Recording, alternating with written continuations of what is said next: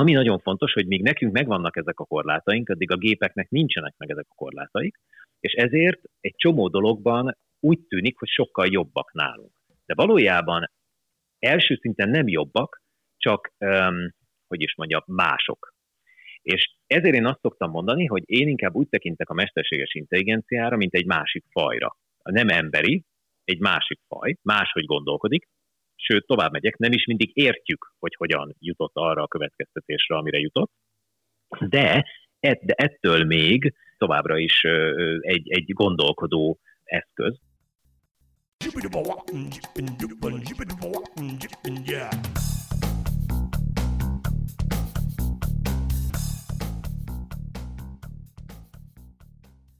A podcastet az HBO Go támogatta.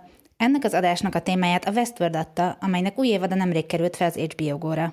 A harmadik évad olyan kérdéseket feszeget, hogy mennyi digitális adat generálódik rólunk, mennyit osztunk meg mi saját magunkról, és ezeket az adatokat ki és mire használja, vagy éppen, hogy mi az a mesterséges intelligencia pontosan, és kell egyáltalán tartanunk tőle. Szóval, ha érdekelnek ezek a kérdések, akkor nézzétek ti is a Westworld-et az HBO Go-n. Köszöntök mindenkit, ez itt a 24.hu podcastje. Én Nagy Nikoletta vagyok, a 24.hu Tech Tudomány rovatának újságírója. A koronavírus járványra való tekintettel telefonon keresztül kérdezem Keleti Artur, kibertitok jövőkutatót, az Informatikai Biztonság Napjának alapítóját, mesterséges intelligenciával, deep learninggel, a jövőt megjósló algoritmusokkal és kiberbiztonsággal kapcsolatban. Szia Artur! Hello, sziasztok! Hello. Kibertitok jövőkutató. Erre muszáj rákérdeznem, ez mit jelent pontosan? Nem árultam el, de, de, de elmondhatom, nem, ez nem titok. Ugye én kiberbiztonsággal foglalkozom, most már 25 éve, és ez a, ez a titulus, ez egy olyan kutatásból nőtte ki magát, amit pár évvel ezelőtt kezdtem el, akkor írtam egy könyvet, The Imperfect Secret címen, ezért tökéletlen titok talán úgy lehetne, vagy nem jó, nem tökéletesen védhető titoknak lehetne lefordítani, és ehhez a könyvhöz egy olyan kutatást végeztem, amiben azt próbáltam meg megérteni, hogy az emberek azok hogyan védik az információt. És arra jöttem rá, miután nagyon sok társadalomtudóssal, nagyon sok szakértővel beszélgettem az én technológiai környezetemen kívül is, hogy alapvetően az informatika ma nem megfelelően kezeli az adatvédelemnek azt a részét, amit az emberek titokban akarnak tartani. Tehát az embereknek nem információjuk van, meg adatuk, bármennyire is szeretné egy mérnök azt hinni, hogy nekik ez van, de nem ez van, hanem az embereknek titkaik vannak, és ezek a titkok, ezek valójában információk, de körbevéve egy csomó olyan elemmel, amit ma a gépek nagyon nehezen értenek meg. Mondok ilyeneket. Kontextus például, mondjuk, hogy te tudhatsz valamit, de mondjuk a te barátnőd nem tudhat valamit. Ez, az információ maga ugyanaz, csak az, hogy ki tudhatja, vagy ki nem tudhatja, vagy az, hogy mikor tudhatja például, az is egy ilyen kérdés. Mondjuk a cégeknél leépítést terveznek, nem akarok ilyen nagy HR titkokat elárulni, de ezt általában pénteken szokták bejelenteni, péntek délután, és ez lehet, hogy kedden ugyanaz az információ, hogy kiket fognak mondjuk egy cégnél leépíteni, az nem változik meg péntekig, csak az, hogy ki tud róla, az változik meg. Akkor ilyen például a szükségletek témaköre, az az, hogy ugye a Mászló piramist azt mindenki ismeri, vagy egyre inkább ismert lesz ugye a marketingből, bár van ugye ez extra verziója, ami ki van bővítve még az alapszükségletek mellett, ugye az árammal és a wifi-vel alul, tehát hogy az, egy, az a legszükségesebb dolog, ez a két dolog mindenképp legyen. Na de a lényeg az, hogy a, a, az emberek az alapján is belövik azt, hogy számukra mennyire fontos egy információ, hogy mondjuk mennyire veszélyezteti az ő szükségleteiket. Tehát mondjuk, ha egy ilyen durvább példát mondok, hogyha rólam a feleségem megtudja, hogy én megcsalom, akkor az a, az a piramis, amit így elképzelünk, annak a fele az így ugrik, a szószoros értelmében. Tehát nem csak nem lesz hol laknom, hanem nem is lesz itt ennem, tudom én, a, az önbecsülésem is oda van, tehát so, egy csomó dolog nem fog stimmelni, tehát ezt is figyelembe veszük, és figyelembe veszük a normákat, ami egy nagyon bonyolult dolog, mert a világon több mint 30 különböző norma kategória létezik, és amikor a mérnökök terveznek, vagy az informatikusok terveznek valamit, akkor általában úgy tervezik meg, hogy az, az egy-két ilyen norma kategóriának megfeleljen, mondjuk a törvényeknek, vagy a házi szabályoknak, vagy valamilyen beállításnak, vagy ilyesmi. De ugye vannak itt még vallások, vannak itt még tradíciók, vannak itt még mindenféle dolgok, gazdasági, kulturális, egyéb normák, és ezért van az, hogy annak ellenére, hogy ma mesterséges intelligenciával dolgozik a legtöbb szolgáltató, hogy megpróbálja ezeket a norma környezeteket valahogy behangolni, de még sehol nincsenek benne, mert a gépek nem értik, hogy az emberek miért csinálnak majd, vagy miért nem. Mondjuk miért ki az, hogy én mondjuk mesztelenül eszem, eszem reggelizek a hűtőből, az mondjuk miért ki a szomszédnéni előtt, és amikor a folyosó rám néz, mind a ketten tudjuk, hogy tudja, és miért nem ciki mondjuk a kollégáimnál, akik csak röhögnek egyet rajta, hogy hát az Artur ilyen hülye. De ez, ezt egy gép ma nem értés. Ha visszatérek az applicationhez, én azzal foglalkozom, hogy ezek a titkok, amikor beletesszük az informatikai rendszerekbe, majd, majd megpróbáljuk őket megvédeni, akkor ma miért nem tudjuk őket megvédeni, mi, mi, mi ebben a hiba, illetve eh, hogyan tudjuk rávenni a jövőben, és ennek a jövőjét próbálom kutatni, az informatikai rendszereket és a mesterséges intelligenciát, hogy ezeket vegye figyelembe, és a, a, az információt ne csak a tartalma miatt védje, vagy a tartalma alapján védje, hanem az őt körbevevő környezet alapján védje, ami egy nagyon bonyolult, és ma még eléggé lehetetlennek tűnő feladat. Tehát azt mondod, hogy ez a jövőben ez, ez egy lehetséges feladat lesz, és abszolút megvalósítható lesz, hogy ezeket az ilyen nem nüansznyi, de a gépnek mégiscsak nüansznyi különbségeket meg tudja tenni. Igen, abszolút. Nekem az a vágyam, hogy amikor te írsz nekem egy e-mailt, és egy olyan dolgot írsz benne, itt két héttel ezelőtt teljesen máshogy mondtál, csak már elfelejtetted, akkor szóljon neked a gép, hogy valami nem stimmel, mert most az egyik barátodnak, ismerősödnek, interjú alanyodnak, te éppen hazudni készülsz. Lehet, hogy akaratod ellenére, és ez megsérti mondjuk azt a normát, amiben te nagyon hiszel, mondjuk a, vagy a vallásit, vagy a tradíciót, vagy a családit, vagy bármi egyebet, vagy épp ez egy törvényt is. És e, ma még, ha megnézed, amikor akarsz küldeni egy e-mailt, és mondjuk nincsen benne az attachment, ugye a csatolmány, akkor lehet, hogy szól a gép, hogy valahol írtad, hogy csatolmány van benne, csatolja. Kb. itt tartunk. Na most ez egy vicc ahhoz képest, amilyen dolgokat mi e-mailekbe leírunk akaratlanul, vagy akaratlagosan, és ez még csak egy nagyon kis szelete a dolognak, ezek ugye az e-mailek.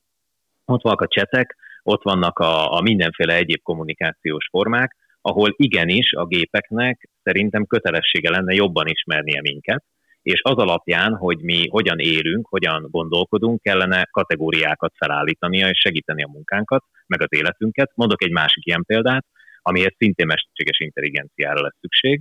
Azt értem, hogy a telefonom elkezdi a, a különböző fotókat itt kategorizálgatni, és ha beírom, hogy kutya, akkor esetleg megtalálja. És már egyébként egy mintafelismerés, és ehhez is kell mesterséges intelligencia.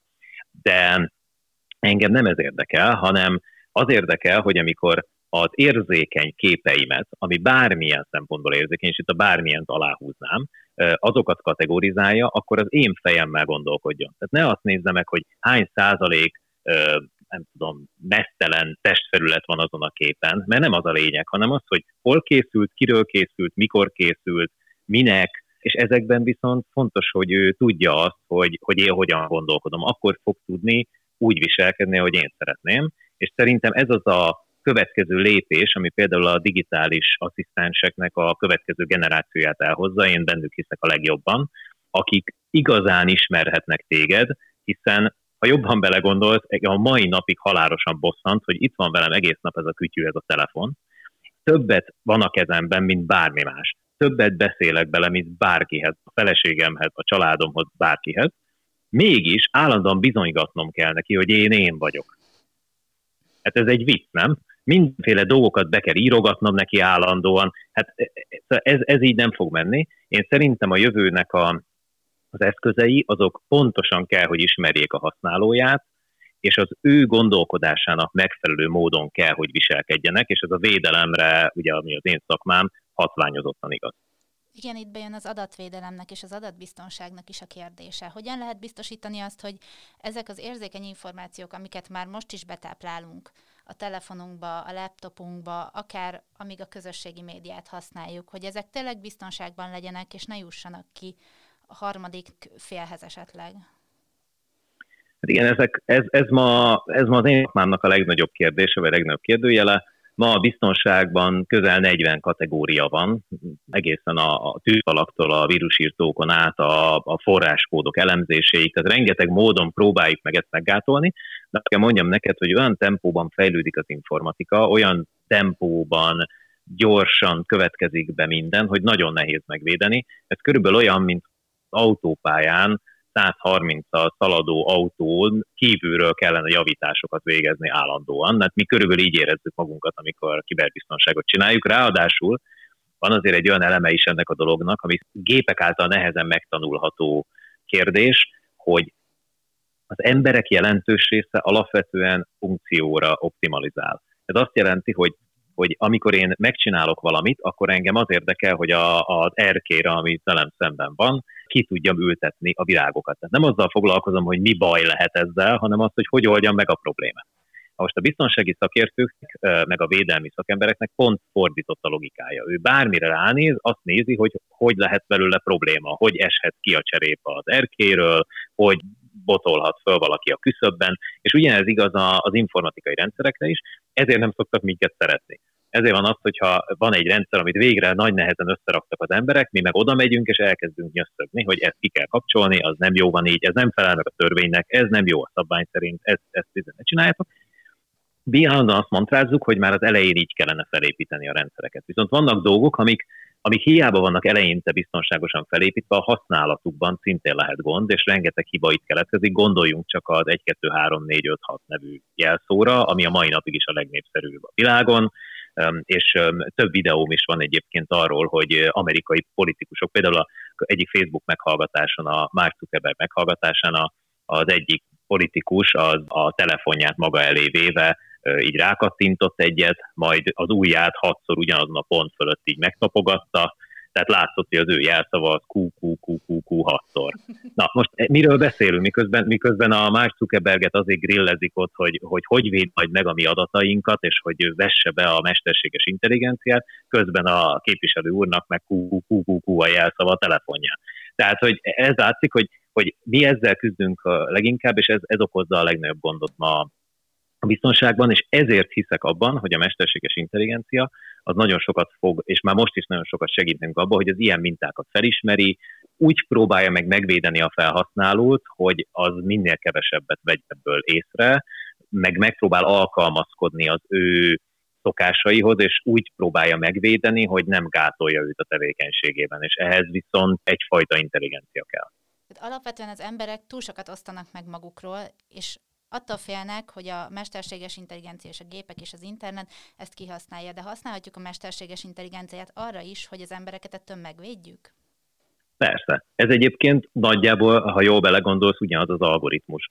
Tehát ha, ha, akkor tudsz valakit megvédeni, vagy valamit megvédeni, ha ismered nem véletlen, hogy a, a biztonsági őrök, hogyha mondjuk egy személyi őrzést vállalnak, akkor is először azt kérdezi az illetőtől, hogy ő kicsoda, micsoda, hova megy, mit csinál, kikkel találkozik. Akkor tudod, ha az ismered az útvonalát, ha ismered a szokásait. Tehát én megértem azt, hogy az embereknek furcsa érzés az, hogy a gépek azok elkezdik jobban ismerni őt, mint saját maguk, vagy hogy esetleg egy gép megmondja nekik azt, hogy holnap mit fognak majd szeretni ebédre, mert hogy mit tudom én, hónapokon keresztül vagy több éven keresztül minden tavasszal ezekben a hetekben inkább kelkáptát ettünk, tehát megmondja, mi nem emlékszünk rá, és fogalmunk nincs, és ebből derül ki, hogy tulajdonképpen mi minden március végén kelkáposztát eszünk. De ez nem biztos, hogy olyan nagy baj. Lehet, hogy, hogy ezzel mi többek leszünk, és szerintem itt, itt van egy, egy óriási, hogy is mondjam, félreértés, azt gondolom az, az embereknél, hogy gondolják, hogy a, a gépek azáltal, hogy jobban megismerik az ember, tulajdonképpen ellenünk dolgoznak. De igazából épp az ellenkezőjét gondolom, szerintem értünk dolgoznak. Nekünk az a feladatunk, hogy olyan algoritmusokat készítsünk, olyan gépeket gyártsunk, amik persze megismernek, de utána ebből nekünk előnyünk származik. Arra persze, arról persze lehet vitatkozni, hogy mi az előny. Mert egy gazdasági szervezetnek az az előny, hogyha pénzt csinál mondjuk a fogyasztóiból egy, egy orvosnak az az előny, hogyha ha a betegségeket megismeri, ha rájön arra, hogy valakinek mi a baja. Vagy csak hogy mondjak egy példát, mondjuk a, van már olyan koronavírus, mesterséges intelligencia kikérdező alkalmazás, most pár napja beszélgettem vele egy ilyen chat rendszeren keresztül, ami megpróbálja a tüneteimből kitalálni, hogy én nekem mi bajom lehet. Ehhez például rengeteg orvosi adatra van szükség, minimális mondjuk úgy empátiára, hívjuk így egy ilyen kezdetleges empátiára, és a környezetnek az ismeretére, hogy én honnan vagyok, mit csinálok, hány éves vagyok, stb. stb. Tehát ezek ugyanazok az algoritmusok, csak az a kérdés, hogy mire használjuk fel őket. Az adatbiztonság mellett nagyon sokszor esik szó arról is például az embereknek az egyik legnagyobb félelme, hogy a gépek elveszik a munkáikat. Annak ellenére, hogy nagyon sok kutatás zajlott már erre, hogy csak át fog szerveződni ez az egész rendszer, nem úgy fog kinézni, hogy emberek százezrei milliói munkanélkül maradnak. Hogyan lehetne ezt tudatosítani az emberekben, hogy itt nem egy katasztrófáról van szó, csak egy átrendeződő világról, amiben a mesterséges intelligenciának nagyon fontos szerepe lesz? Én azt hiszem, hogy ezt meg kell próbálnunk, de a leghasznosabb az talán az lesz, hogy az emberek megszokják ennek a jelenlétét. Szépen lassan ez így föl fog épülni. Hát annak idején, amikor a vonat közlekedést bevezették, akkor az emberek azt gondolták, az volt az általános hiedelem, hogy a vonat maguk 20-30 km-es sebességével azok egy delírium foriózum nevezetű betegséget fognak okozni, ha jól emlékszem, ez volt a neve. Ez az, annyit jelent, hogy aki felszáll egy vonatra, az konkrétan megőrül. Ez volt akkor az elképzelés. Ma meg már egy elektromos rollerrel is ilyen sebességet tudunk haladni, vagy, vagy mondhatnám a másik példát, hogy annak idején a, a villámhárítókra gondolták azt az emberek, különösen az egyház, annak idején a középkori Európában, hogy a, az nem jó ötlet, hogy a levegőből jövő, tehát az égből jövő erőt, meg villámokat belevezetjük a földbe, mert az meg fog majd nyílni, és akkor onnan följönnek a démonok, meg a pokol kénköves tüze fog minket itt elégetni, és ezért végignézte a középkori Európa, hogy emberek százai halnak meg villámcsapásban, templomok robbantak fel. Volt egy olyan eset, hogy egy 3000 fős városban egy egész templom felrobbant, azért, mert alatta tárolták a lőport, és meghalt a városnak a kétharmada. Na, szóval a lényeg, hogy, hogy egy időben mindig, mindig félünk ezektől a dolgoktól, és ez a technofóbia, ami, ami, ami mostanság jellemző, azt hiszem ez a legjobb név erre, hogy most éppenséggel attól félünk, hogy majd a gépek átveszik a, az uralmat. Ez egy újabb ilyen. Szerintem azáltal, hogy szépen adagoljuk ezt lépésről lépésre, ugye, hogy okos óránk van, hogy alvásciklus figyelésünk van, hogy az egészségügyben megjelennek ezek a rendszerek, hogy drónokat látunk majd magunk körül, szépen lassan meg fogjuk szokni, hogy mind, az élet minden területén gépek segítenek minket. Szerintem az itt a kulcs, hogy um, mikor billenünk át, mikor érezzük meg azt, hogy tulajdonképpen ezzel nekünk jobb lesz. Valaki lehet, hogy soha, tehát lehet, hogy ehhez generáció változások kellenek, valaki pedig, valaki pedig át tud billenni. Gondoljunk csak a, a, arra a helyzetre, ami, ami Európában ugye van a koronavírus idején. Hát most hirtelen mennyire jól jön, hogy ennyi technikával körbevesszük magunkat. Mennyire jól jön az, hogy, hogy ilyeneket tudunk csinálni. Sőt, olyan országokban, ahol mondjuk drónnal tudnak kiszállítani csomagokat, ott akár egy kiárási tilalom idején is tökéletesen meg tudják oldani a, az ember nélküli működést. Egyébként zárójelben megjegyzem, hogyha egy ilyen helyzetben eh, mondjuk a gyárainkban már robotok dolgoznának, a kenyeret robotok sütnék, akkor sokkal kevesebb problémánk lenne. Tehát magyarán mégiscsak úgy tűnik olyan helyzet, amikor ennek örülünk, csak elég extrém kell legyen az a helyzet ahhoz, hogy felismerjük, hogy ez, ez, egy, ez egyébként egy jó dolog. Miben jobbak a robotok, mint mi, és miben vagyunk még mindig mi jobbak, mint ők? Ezzel most egy, egy, egy picit lehet, hogy ellene foghatni annak, amit az előbb beszéltünk. Hát egyre kevesebb dologban vagyunk jobbak, mint a robotok, de ezzel nem megijeszteni akarok bárkit, hanem inkább csak arra szeretném felhívni a figyelmet, hogy a mesterséges intelligenciának a fejlődésében az egy természetes folyamat, hogy egyre jobbak lesznek, részben önmagukat is fejlesztik, részben mi magunk is szeretnénk, hogy, hogy önmagukat fejleszték. Ami, amit itt fontos megérteni, hogy a mesterséges intelligencia ilyen per definíció az, az az, hogy egy olyan algoritmus, ami emberhez szerű, vagy emberszerű módon gondolkodik, ezért hívjuk intelligensnek, emberszerű módon gondolkodik, bizonyos információkat kap, körbenéz, megnézi, hogy mi az információ, honnan jön az információ, elemzi a helyzetet, és utána cselekszik. Úgy, hogy közben emberszerűen gondolkodik. Ebben sok mindent bele lehet még tenni, bele lehet tenni azt, hogy tanul, vagy egy helyzetből a következő ugyanolyan helyzetet már meg fogja oldani, vagy új dolgokat talál ki, esetleg innovál valamit, hogyha így nem tudtam megoldani, akkor majd úgy megoldom, de az alapja ez. Na most, ha ezzel a céllal fejlesztünk egy rendszert, akkor ne várjuk el tőle, hogy nálunk butább legyen. Mert pont az a cél, hogy okosabb legyen, érdeke, meg tudjon dolgokat csinálni, amit, amit mi rábízunk. A fordulópont az ott van, az az, amit sokan nem biztos, hogy jól értenek, hogy itt viszont nincsenek meg azok az emberi határok, ami az embernél megvan. Tehát a mi agyunk biológiailag egy bizonyos dologra van kitalálva, és hosszú évmilliók egyébként nagyon sikeresen fejleszti a természet. Például, hogyha mondjuk mi most találkoztunk így, a, vagy találkozunk az életben, és így megismerjük egymást, akkor legközelebb, ha összefutunk az utcán, akkor föl fog emelkedni a szemöldökünk automatikusan. Ez egy, ez egy evolúciós dolog, ami valószínűleg egy ilyen csoportvédelmi, csoportdinamikai dologból nőtte ki magát, de kontrollálni tudjuk, de nagyon oda kell rá figyelnünk.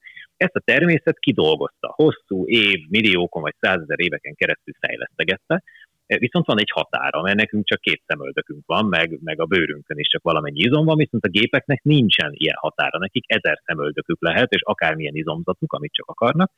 Tehát ott tulajdonképpen, ha egyszer a gép sikeresen megoldotta azt a feladatot, amivel megbíztuk, mondjuk azt, hogy figyeljen egy bejáratot, és nézze meg, hogy hányan jöttek be rajta, és hogyha látra, és a bejáraton bejövő emberek között van olyan, aki mondjuk biceg, akkor szóljon valakinek, hogy ennek az ember segítségre van szüksége.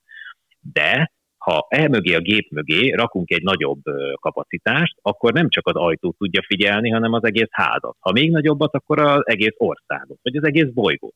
Tehát ami nagyon fontos, hogy míg nekünk megvannak ezek a korlátaink, addig a gépeknek nincsenek meg ezek a korlátaik, és ezért egy csomó dologban úgy tűnik, hogy sokkal jobbak nálunk. De valójában első szinten nem jobbak, csak, um, hogy is mondjam, mások. És ezért én azt szoktam mondani, hogy én inkább úgy tekintek a mesterséges intelligenciára, mint egy másik fajra. A nem emberi, egy másik faj, máshogy gondolkodik, sőt, tovább megyek, nem is mindig értjük, hogy hogyan jutott arra a következtetésre, amire jutott, de, de ettől még továbbra is egy, egy gondolkodó eszköz. Na most, ugye, megtetted azt a kérdést, hogy miben, miben jobbak ma már a, a, a gépek? Hát nagyon sok mindenben. Először is, ha megbízod őket egy, egy konkrét feladattal, akkor amint azt a feladatot elkezdik érteni, egyre jobban kezdik azt a feladatot csinálni. Például ma már játékprogramokban nagyon gyakran tesznek olyan mesterséges intelligenciát, ami érzékeli, hogy mi mit csinálunk, és ennek megfelelően csavar a játékon. Ugye ezen próbáljuk lemérni informatikusként, hogy hova jutott el a mesterséges intelligencia fejlesztés, és most már ott tartunk, hogy egy egyébként nagyon intuitív játékot, a Go-t is jobban játsza egy gép, mint egy ember. De ezek eléggé szűk eh, mesterséges intelligencia alkalmazások, és ami, amitől az emberek legjobban tartanak, az az, hogy mikor jelenik meg a, az általános mesterséges intelligencia, ami bármire jó, ami ezt a beszélgetést kettőnk között ugyanígy le tudná folytatni.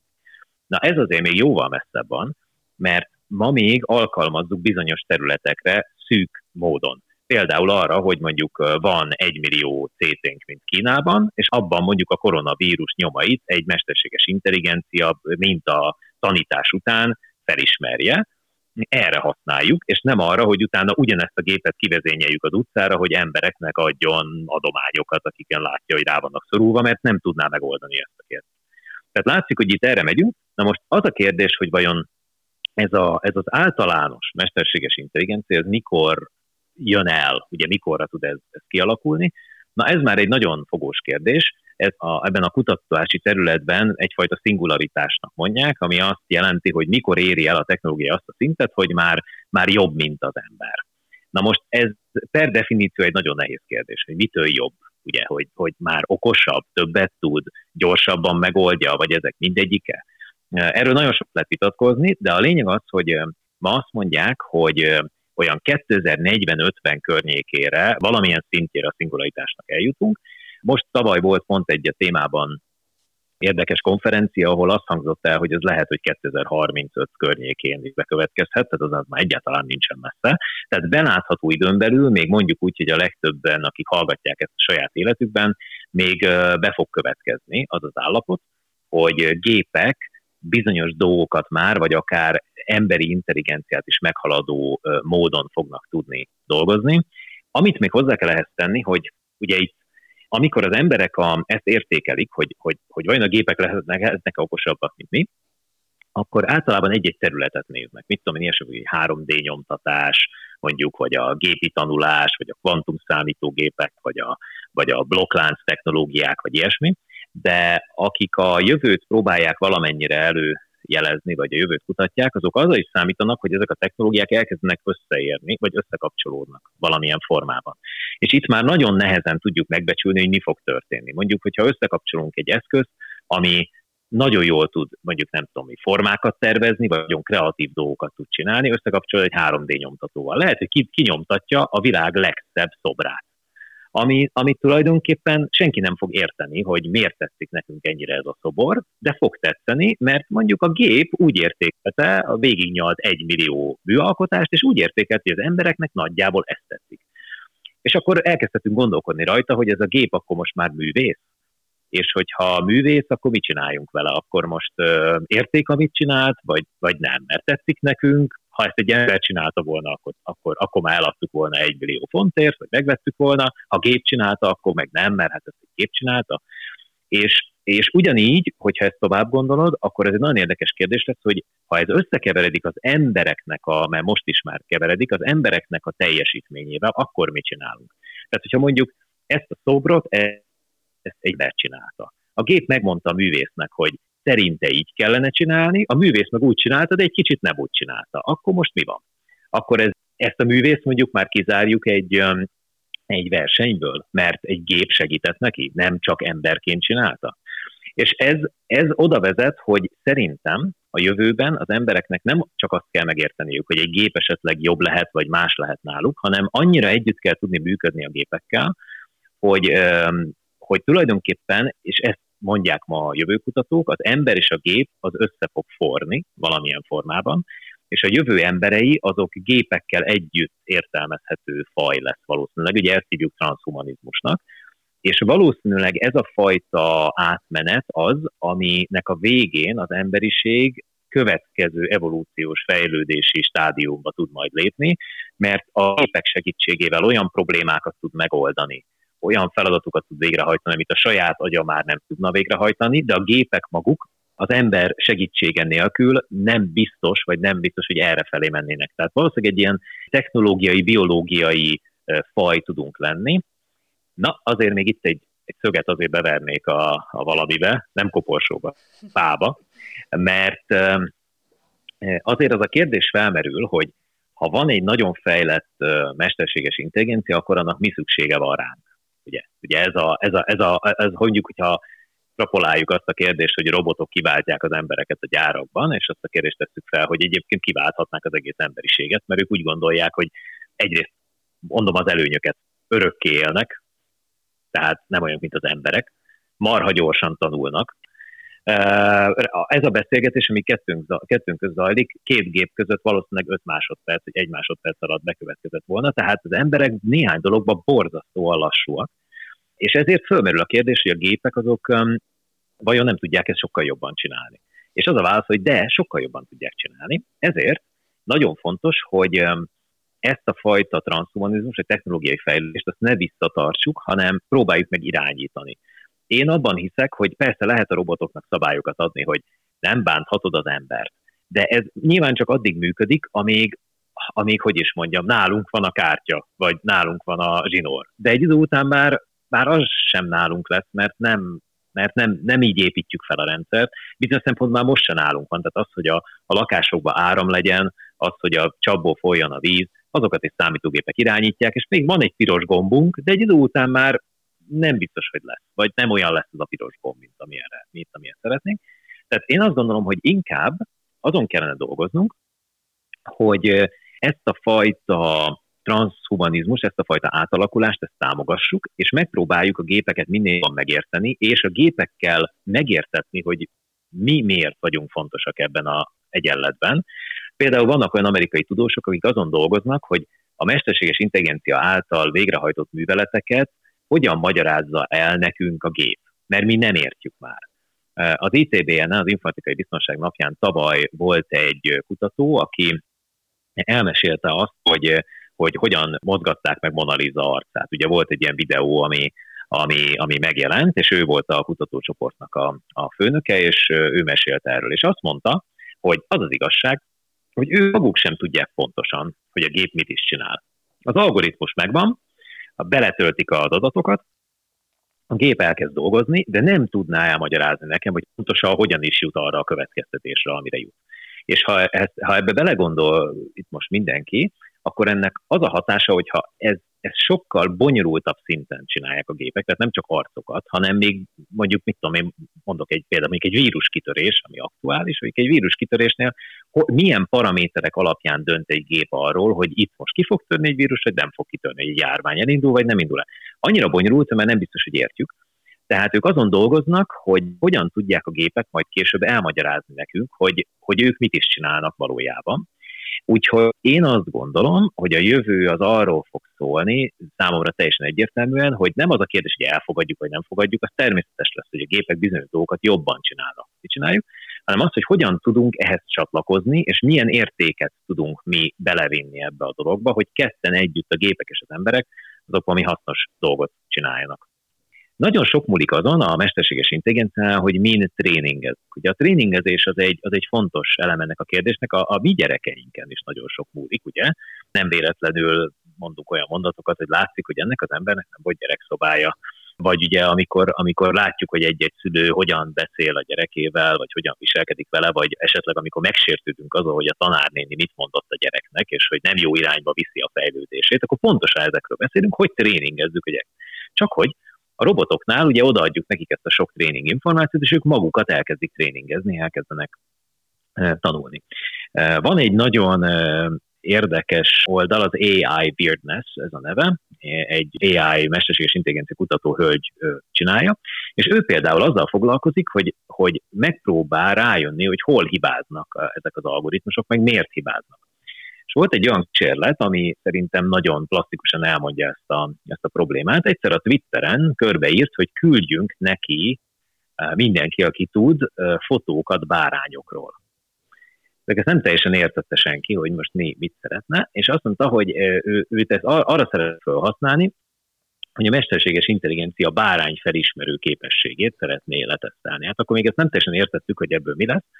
És az, az sült ki belőle, hogy mutatott mesterséges intelligenciának mai olyan képfelismerő algoritmusoknak, amit a nagy gyártók használnak, az összes nagy technológiai gyártónak a rendszerét kipróbálta, megmutatta neki a képet, amin egy gyönyörű legelő volt, vagy ilyen alpesi legelő birkákkal. Megmutatta, és megkérdezte a gépet, hogy ez micsoda. A gép nagyon helyesen felismerte, elmondta, hogy ez egy szép, hegyes, völgyes táj birkákkal.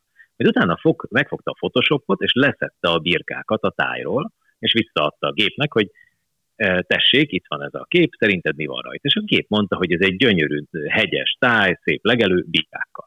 Csak hogy a birkák már nem voltak ott. És akkor gyanút fogod, hogy valamit nem stimmel, mert lehet, hogy itt a gép valamit nem ismert fel. Úgyhogy mutatott neki egy másik képet, ami már eleve nem voltak birkák, azt is ugyanígy ismerte föl, arra is oda halucin, halucinálta a birkákat, amik nem voltak ott eredetileg. Aztán utána elkezdett neki mindenféle dolgokat mutatni, birkákat különböző helyzetekben. És úgy tűnt, hogy kijött ebből, hogy a mesterséges intelligencia modulok, amiket ma tréningeztünk, a képfelismerő modulok, azokat valószínűleg rosszul tréningeztük. Egyszerűen nem ismerik fel a birkákat.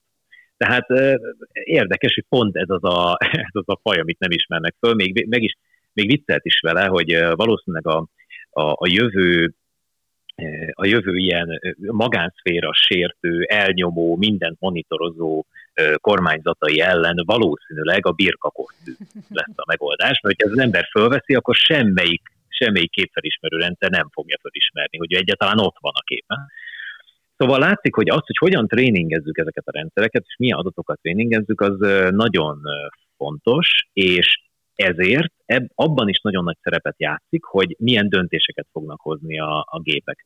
Van egy másik példa, ugye ez egy ismertebb példa, amikor a, a, az egyik szolgáltató elengedte a kis mesterséges intelligenciát egy ilyen chatrendszerbe, aki azt hiszem 24 órán belül egy ilyen rasszista embergyűlölő gép lett, egészen azért, mert megszokta azt, hogy itt ez a szokás. Tehát ő abból építkezett, ő abból tanult, hogy az emberek mit dumálnak, és úgy látta, hogy ez itt népszerű lesz, úgyhogy ő egy rossz indulatú ember lett. Ez nyilván egy ilyen tükörtartás, és ez is, ez is szerepet fog játszani így az életünkben.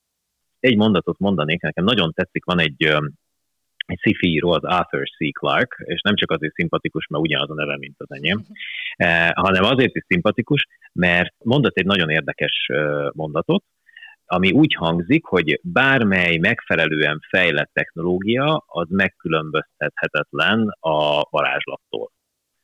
És ez tényleg így van, tehát egy bizonyos ponton az emberek azt gondolják, ha valamit nem értenek, hogy az biztos mágia lehet, mert hát nem értjük, nem tudjuk elmagyarázni. És ezt, ezt a fajta gondolatot kell levetkőznünk, meg kell szoknunk, hogy nekünk, ha úgy tetszik, él egy varázsló az otthonunkban, vagy a karóránkban, vagy a telefonunkban, aki tud olyat varázsolni, amit nem értünk, de föl tudjuk használni, és tudunk egymásra támaszkodni.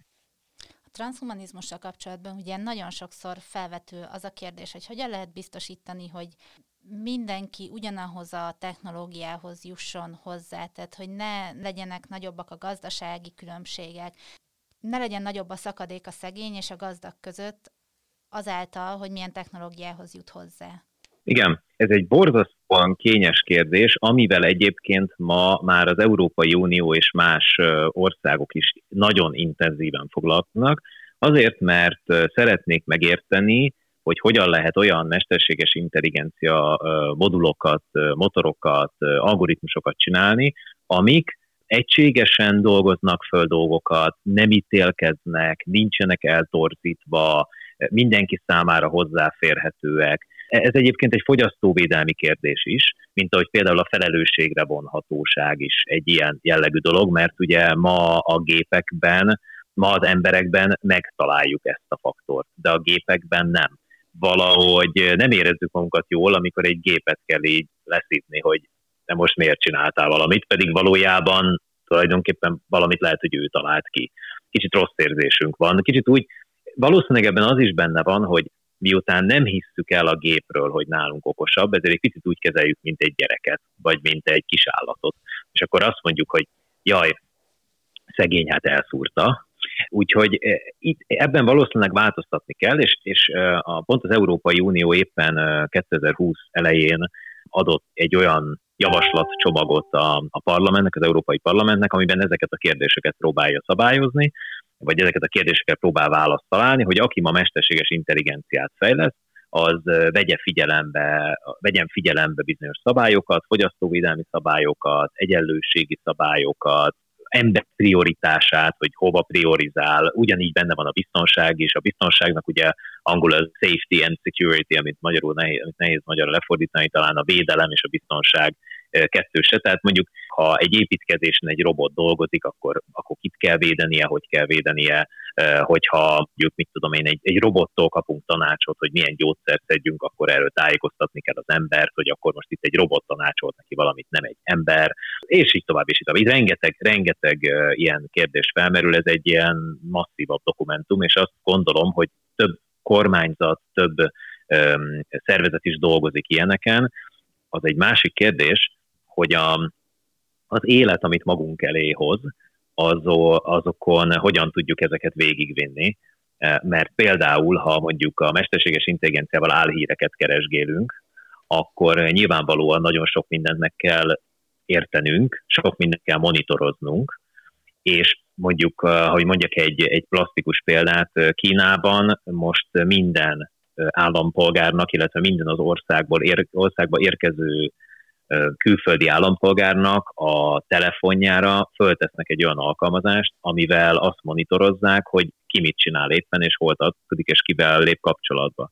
E, ez például az Európai Unióban teljesen lehetetlen lenne, vagy a nyugati világban kiveri a biztosítékot, ugyanakkor viszont ezáltal olyan adatokhoz tudnak hozzájutni a kínai hatóságok, amivel meg tudják azt mondani, mondjuk egy járvány terjedése idején, hogy ki kivel lépett kapcsolatba. Na most akkor döntsük el, hogy mi a jó.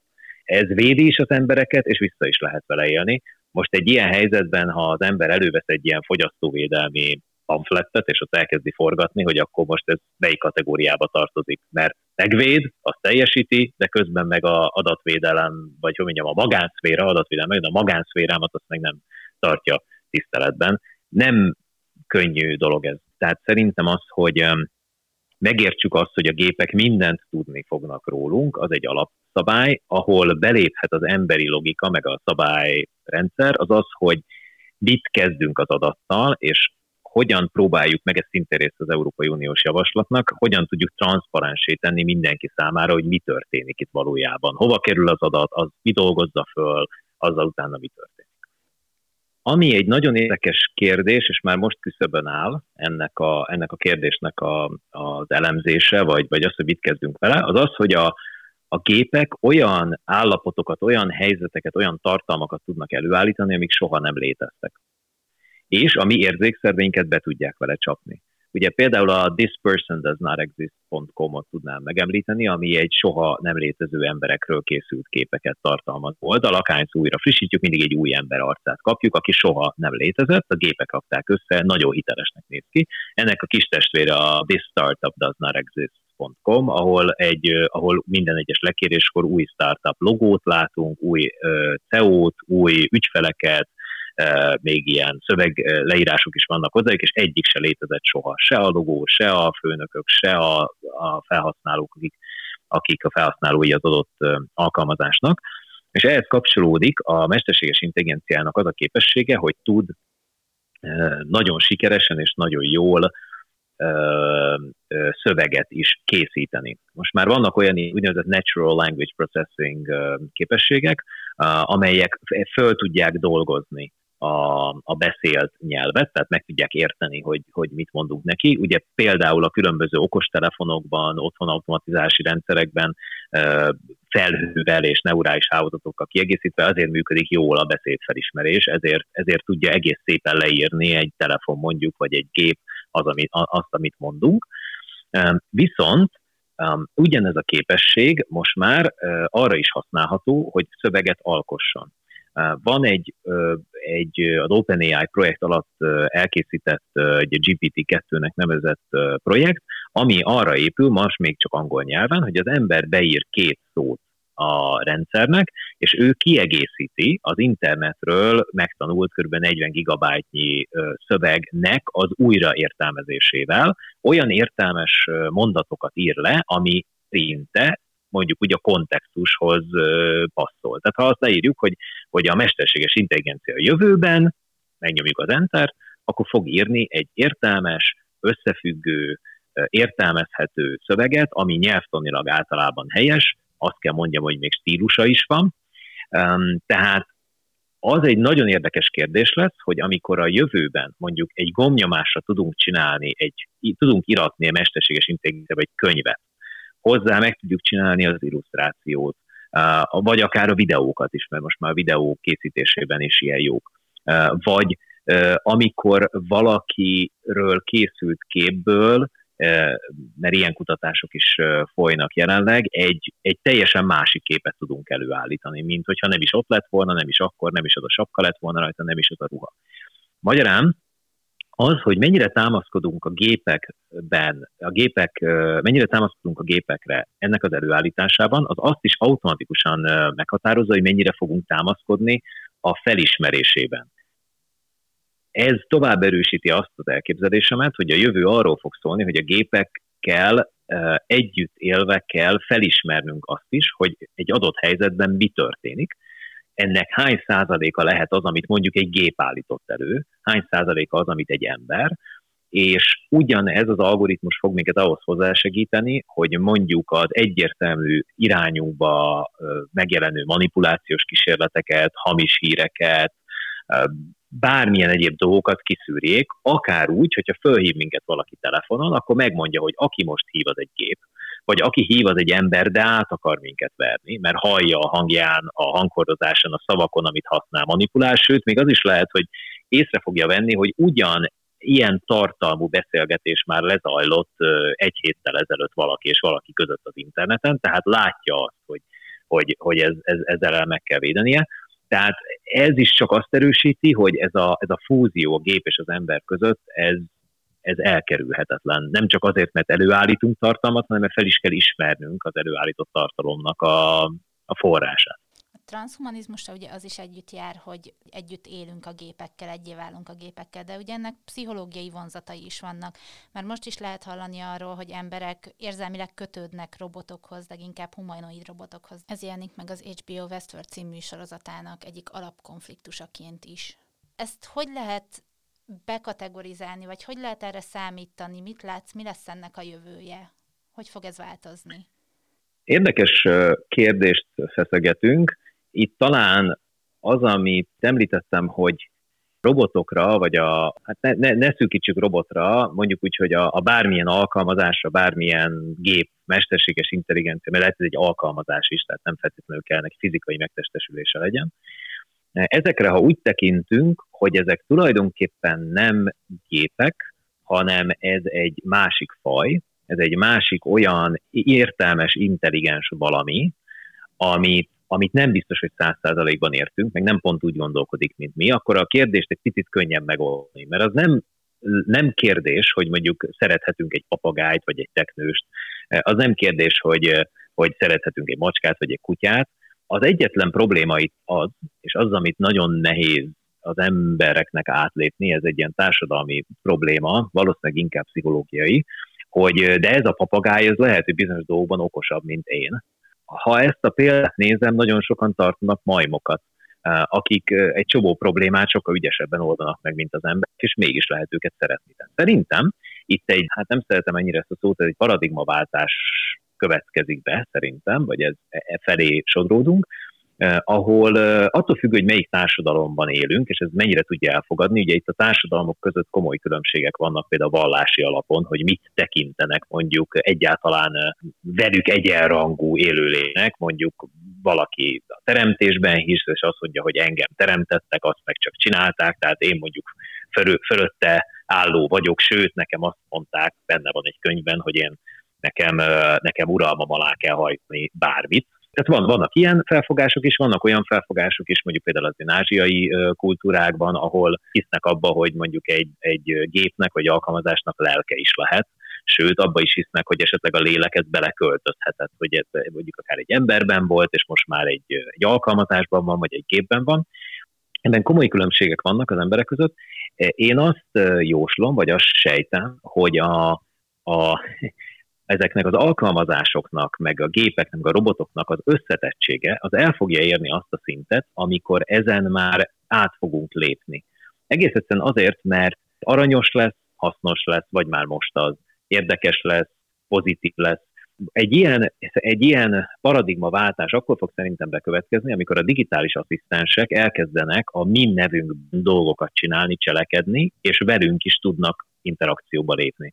Például a, a, már most is van olyan technológiai óriás, akinek a szolgáltatásában benne van az, hogyha időpontot akarnak egyeztetni valakivel, akkor mondjuk felhívja az éttermet, vagy a fodrászszalont, és időpontot kér, és egyeztet a nevünkben.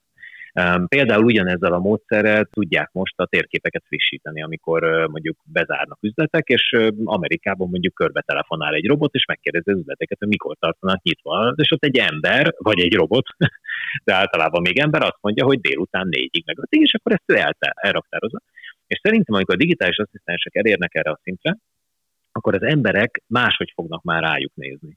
Gondoljunk bele abba, hogy, hogy hányszor esne jól valakivel beszélgetni, aki nagyon hasonlóan gondolkodik, mint mi. Lehet, hogy saját magunkkal kellene tulajdonképpen tudnunk beszélgetni, de mégis hiányzik az interakció. Ezeket, ezeket a gépek, robotok meg tudják csinálni. Már ma is vannak olyan otthon automatizálási rendszerek, nekem is van ilyenem, amivel alapszinten már lehet ilyen beszélgetést folytatni, és, és, és én, én kifejezetten örülök neki, amikor javasol dolgokat. Mit tudom én, ez a látom, hogy a konyhában vagy, mutatok neked egy receptet. Tök jó, örülök neki.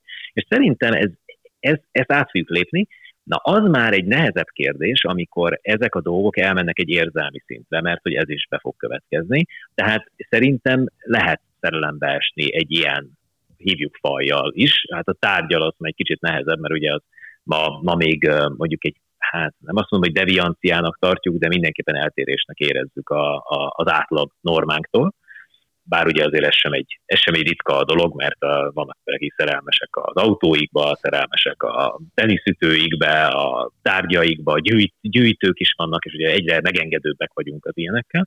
De azt gondolom, hogy ott jön el a nehézség, amikor mondjuk egy képzeljük el azt, hogy a digitális asszisztensünket mondjuk a, a szüleink használják, és megtanulja az asszisztens mondjuk azt, hogy én édesapám az, az hogyan viselkedik. És amikor már nem lesz köztünk, akkor tudok vele továbbra is beszélgetni. Az ő hangján, az ő gondolatait, az ő élményeit meg tudom tőle kérdezni. És akkor ez már fölvet olyan kérdéseket, hogy tulajdonképpen akkor az most micsoda. Az most ő, vagy már nem ő. Nyilván erre is lesznek vallási válaszaink, valamelyik vallás azt mondja, hogy nem ő, hiszen a lelke már nincsen benne, valaki azt fogja mondani, hogy de ő, mert az eszenciáját megőriztük, és az még mindig ő. De összességében azt gondolom, hogy az, amiben biztos vagyok, az az, hogy az emberek egy nagyon komoly változáson fognak átmenni, és ez a változás gondolkodásban, amikor felnövekednek, folyamatosan gépek fognak interakcióba lépni, Mondjak egy ilyen példát, a, a, e, ugyanez a digitális asszisztens, hogy ugyanez a robot például tudja tanítani a gyerekeinket is.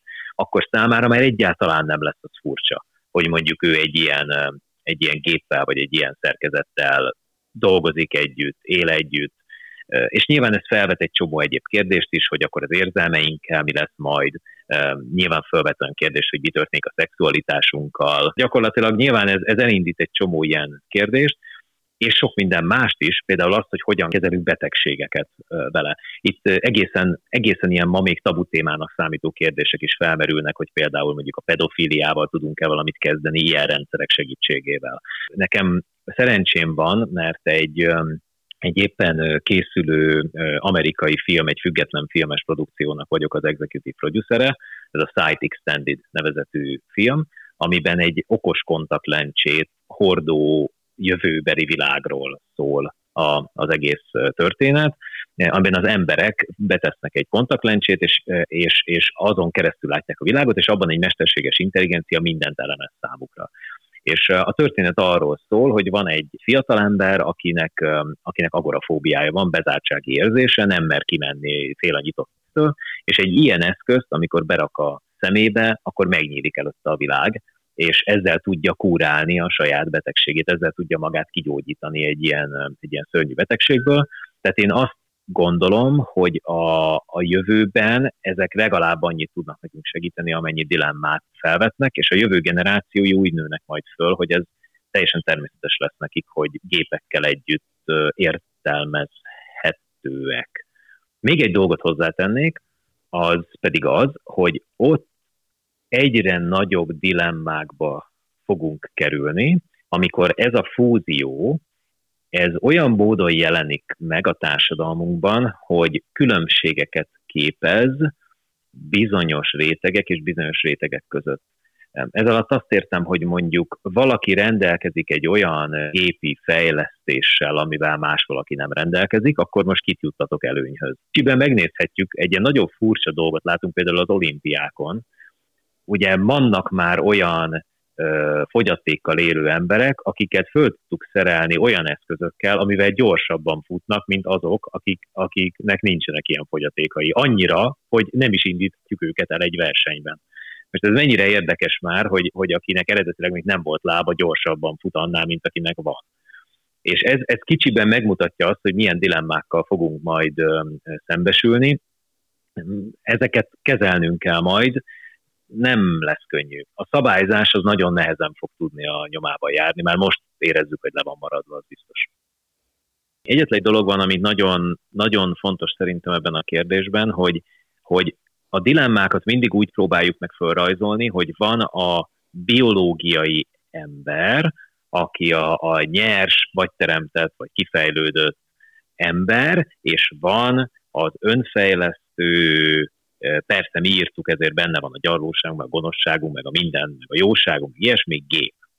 De szerintem ez egy nem helyes, tehát dramaturgiailag rendben van a, szembeállítás, ha könyvet írnék, akkor így csinálnám a regényemet, biztos, de a valóságban ez nem így történik. A gépeket úgy tanítjuk, hogy jobban értsék az embereket, az emberek pedig gépek nélkül nem tudnak egy ilyen világban értelmezhetően élni. Tehát nem egy, ne egy ősembert tegyünk be egy, egy sci városba, hanem egy gépekkel felszerelt embert tegyünk be egy gépvilágba. Hogyha én nekem az a dolgom, hogy bemenjek egy ilyen világba, akkor nekem kell eszköz, amivel rájövök arra, hogy engem most hol vezetnek meg, ahol, ahol rájövök arra, hogy ez most hogy történik, tehát engem is segítsenek a gépek, ne a biológia, ne a hús menjen a, gép, a robot ellen. Tehát ez így nem, ez így nem egy, nem egy életszerű párbeállítás a jövőben. Biztos, hogy lesznek ilyen alternatív valóságok is, vagy, vagy, vagy lesz egy ilyen szelete a valóságnak. Vannak olyan mozgalmak, amik azt mondják, hogy jövőben az ember, emberiségnek lesz egy olyan rétege, aki teljesen feladja a technológiát, és visszatér a gyökereihez, mert nem fogja ezt bírni, nem akar félig gép, félig ember lenni, vagy nem tetszik neki az, hogy nem tudom, mi mesterségesen tudunk előállítani biológiai lényeket, és ez, ez, ez, ez zavarja. Nekik általában azt szoktam mondani, hogy lehet, hogy igazuk van, nyilván mindenkinek a saját igazság az egy szubjektív dolog, de biztos vagyok benne, hogyha most visszamennénk a dolognak az elejére, akkor tudni, hogy ugyanide lyukadnánk ki. Tehát csak egész egyszerűen még, még megint el kell várni rá, nem tudom, százezer évet, de pontosan ugyanezt fog történni, mert az emberiség fejlődik, és általában a, a, az alkalmazkodó képességével nagyon hasonló válaszokat szokott adni ugyanazokra a problémákra. Tehát valószínűleg ugyanide lyukadnánk ki. Megcsinálnak a számítógépet, a mesterséges intelligenciát, meg a minden, csak megint előről. Még egy mondatot talán mondanék, hogy Szerintem egy csomó olyan emberi dilemmát, amire ma az emberek nem tudnak választ adni, azt a gépek lehet, hogy meg fogják oldani nekünk, vagy velünk együtt közösen. És szerintem ezért az is lehet, hogy gépekkel többé fogunk válni, mint emberként is, mint ami, amíg gépek nélkül lennék. Ez egy nagyon szép végszó volt szerintem. Nagyon szépen köszönöm, hogy itt voltál velünk. Köszönöm. Én, én is köszönöm a sok érdekes, jó kérdést, meg ezt a témafelvetést, mert ez egy nagyon izgalmas történet, úgyhogy jó, jó. kíváncsian várom, hogy mi fog történni.